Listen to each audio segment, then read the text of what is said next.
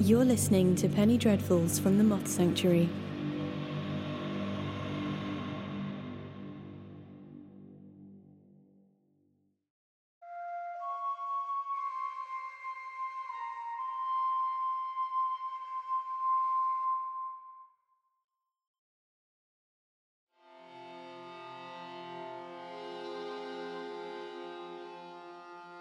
Elena rested her head in her mother's lap.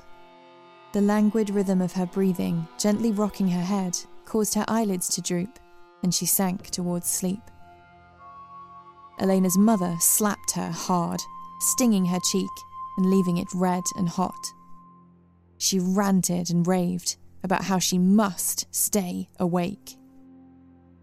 But Elena had been awake for so long that she could not keep her eyes open and she twitched as she drifted away from consciousness. So her mother threw water over her, so cold that it took her breath and sent a shivering all over her body. It wasn't fair. Elena's younger brother Hugo had been allowed to curl up next to the fire and sleep, but Elena's mother offered no explanation. She just kept repeating that Elena must not fall asleep, not until the sun had risen. It must have been some kind of ritual, she thought. Tomorrow was her 13th birthday, but there was no sense of celebration. Her mother had spent the day in a violent mood, irritable and paranoid, jumping and clutching her heart at every noise or knock at the door. She had berated Elena, telling her to stay away from the windows every time she dared look outside. It must have been past two in the morning and Elena was becoming delirious. She was slipping in and out of sleep against her will, and she begged her mother to let her close her eyes for just a moment. Her mother gripped her shoulders and shook her hard, her eyes wide with an expression just as delirious as her own. You can't, her mother insisted. That's how she will take you. At this, Elena stiffened. She'll take me, her mother's grip tightened, pressing her fingertips into her arms so hard that she winced in pain.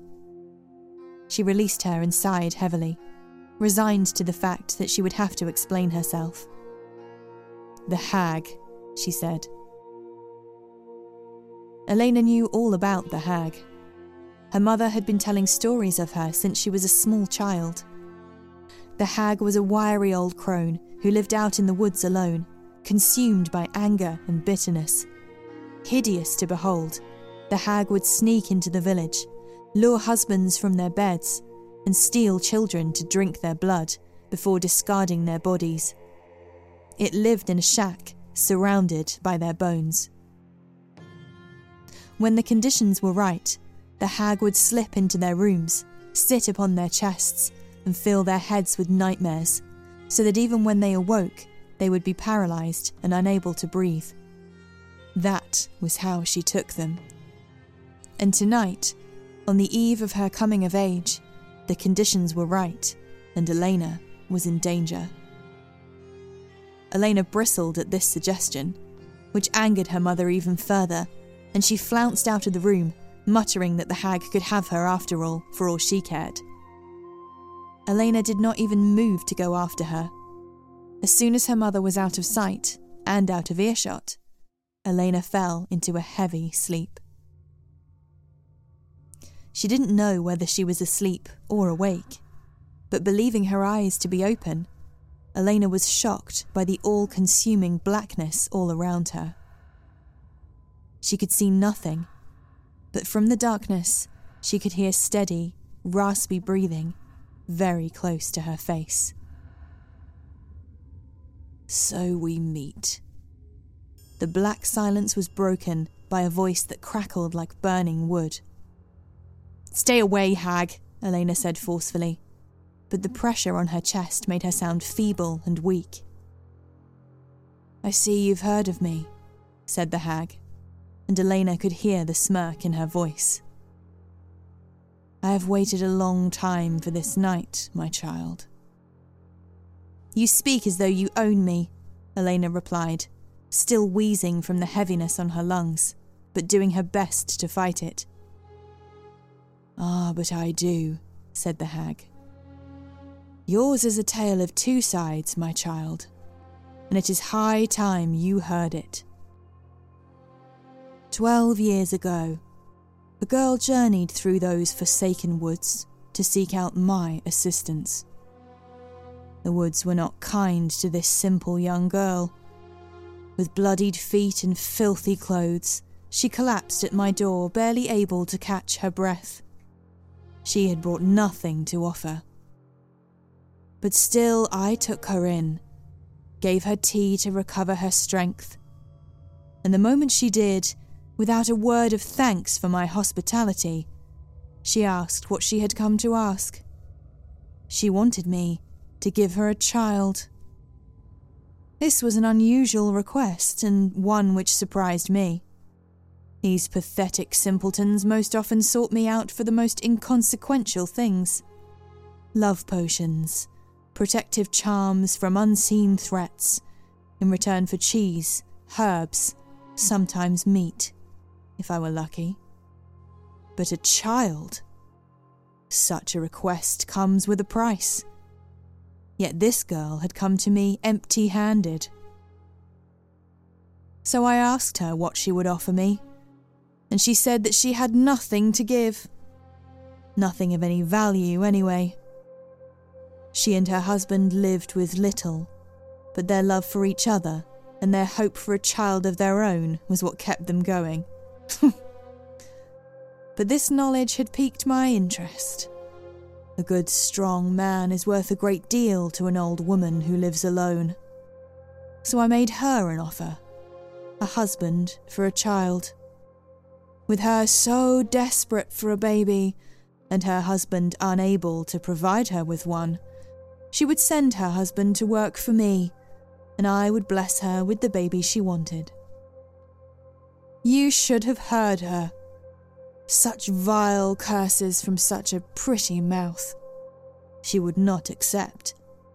She begged me to take pity on her, and on her poor, infertile husband. And like the foolish old woman I am, I did pity her. The sadness and desperation in her were plain to see, but one cannot feed oneself through selfless acts. A bargain had to be made. So I made her another offer. She would have her child. She would raise her as her own, teach her the lessons of her own mother and grandmother embroidery, carving, cooking, all the things a young woman needs for simple village life. But when she was grown, I would come for her. She considered for a moment. I sensed the fear well up in her but to my surprise, she agreed. A lock of her hair to symbolize her side of the bargain, a sip from the fountain to fulfill mine. At this, the witch slipped a locket on a long chain from under her dress and opened it. A dry, brittle lock of ash blonde hair sat inside.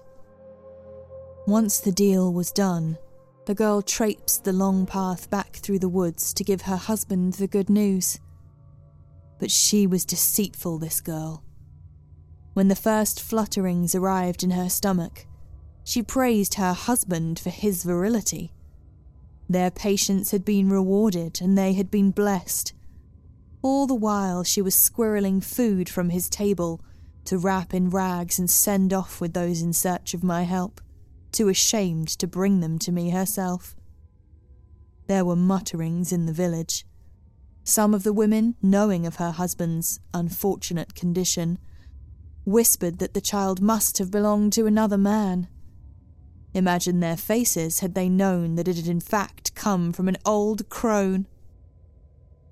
Thankfully for the girl, the gossip died as fast as it spread, and the remainder of her pregnancy was uneventful.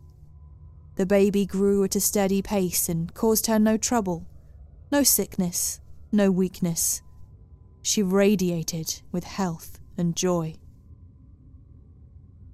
I will spare you the details of the moment itself, but as the baby gasped its first breaths, the girl wept and thanked the angels for blessing her with this immaculate child. She praised her husband too. There was no kind word for me. And from the moment that babe was placed in her arms, our bargain was all but forgotten. As the baby grew, demanding more and more from her, the girl became ungrateful. When her breasts swelled and burned and the baby would not feed, she cursed my name under her breath. When her belly sagged and refused to return to its former shape, she cried and cursed me again. And when her husband's head was turned from one way to the next, while she languished at home with her insatiable child, she cursed me still more. One hideous evening, she raged out into the night, leaving the babe to fend for herself. She found her husband laying with a traveller woman and dragged him still with his trousers around his ankles into the street. But she did not scold him. No. Instead, she cried, Witch! Witch! The witch has enchanted my loyal husband.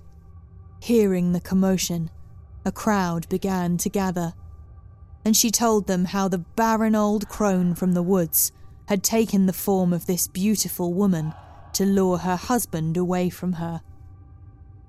In her much changed version of our story, she told of how the old witch had tried to take her husband from her once before, but had failed, and now she was angry and vengeful. The idiot villagers quaked in fear. They chased the travellers from their borders with torches. But despite vanquishing the threat, suspicion still hung around them like a fog. The women looked upon each other with accusation in their eyes, and even the bravest husbands were forbidden to come to my door for fear of what they would find there, no matter what ills affected their home. Yet, in spite of it all, her husband left her anyway. But she raised you as I had instructed, taught you the skills you needed to survive. I upheld my side of the bargain. Now it is time for your mother to uphold hers. Elena looked hard into the old witch's face, not with anger or consternation, but with a quiet curiosity. The next moment, her mother burst into the silence, raving and howling like an animal, clawing at the hag, who took hold of her wrist and bent it backwards until she relented. Elena's mother clenched her teeth, her lips peeled back like a dog about to attack. You have no right! She screamed at the hag. Do not tell me what is right and what is not, the hag spat. You knew my conditions, and you will not stand in my way. The women continued to dance, circling Elena like vultures around a corpse, barely even registering her presence between them until she spoke, drawing vicious glares from both of them. You say my story is one of two sides, but you fail to acknowledge my part in it. Both women looked at her confounded. I raised you, provided for you, I taught you everything you know, her mother protested. As any mother should. I did not ask for me to be brought into this world. You did. Raising the child you asked for was your responsibility, and for this I owe you nothing. Ungrateful swine! her mother screeched. And as for you, she continued, looking at the hag, do you think me a payment for your services? A rightful reward for your kindness to a desperate girl? Ha! The witch said nothing, but her stare blackened. I know your kind, she said, and I know what it is you want from me. You are old and withered, arthritic and weak. When the red moon rises, with your magic and my blood, you would take the youth from me and use it to prolong your own life. But I will not give it, and you cannot take it from me. For all your enchantments, poisons, and potions will not work against your own. At this, the old woman's eyes became fire, burning with fury, and then quickly bitter realization. How had she not seen this coming? How had she underestimated her own child so much? She began to bargain, offering her secrets, charms, recipes, everything she could, while the girl's mother continued to squawk and screech hysterically about how the haggard old witch had no claim to her child. Silence! The girl's voice rang out with a powerful resonance that surprised even her. Both the women stood quiet, wide eyed. You do not own me. I am not some possession which can be bartered with for your own gains. You underestimated me then, and you underestimate me now. I do not belong with either of you. I will walk my own path. With this, Elena turned and walked out of the house, leaving both women bewildered behind her, and went barefoot out towards the woods. As the amber glow of the village faded fast behind her, and the branches closed in above her head, she could smell the magic in the air and feel it crackling over her skin like static. The forest seemed to glow. Her sharp eyes attuned to the darkness drinking in the grey moonlight, her feet dancing over the snaking roots. Yes, Elena would walk her own path.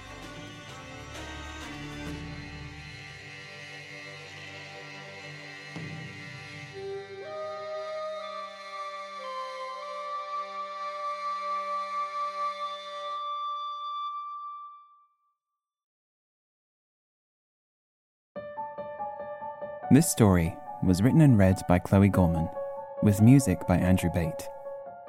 Penny Dreadfuls from the Moth Sanctuary is an audiobook series by Moth Sanctuary Productions. You can subscribe to the series on Spotify, Apple Podcasts, Podbean, and YouTube. Follow Moth Sanctuary Productions on Twitter, Instagram, and Facebook. Or for more dark delights, visit mothsanctuaryproductions.com.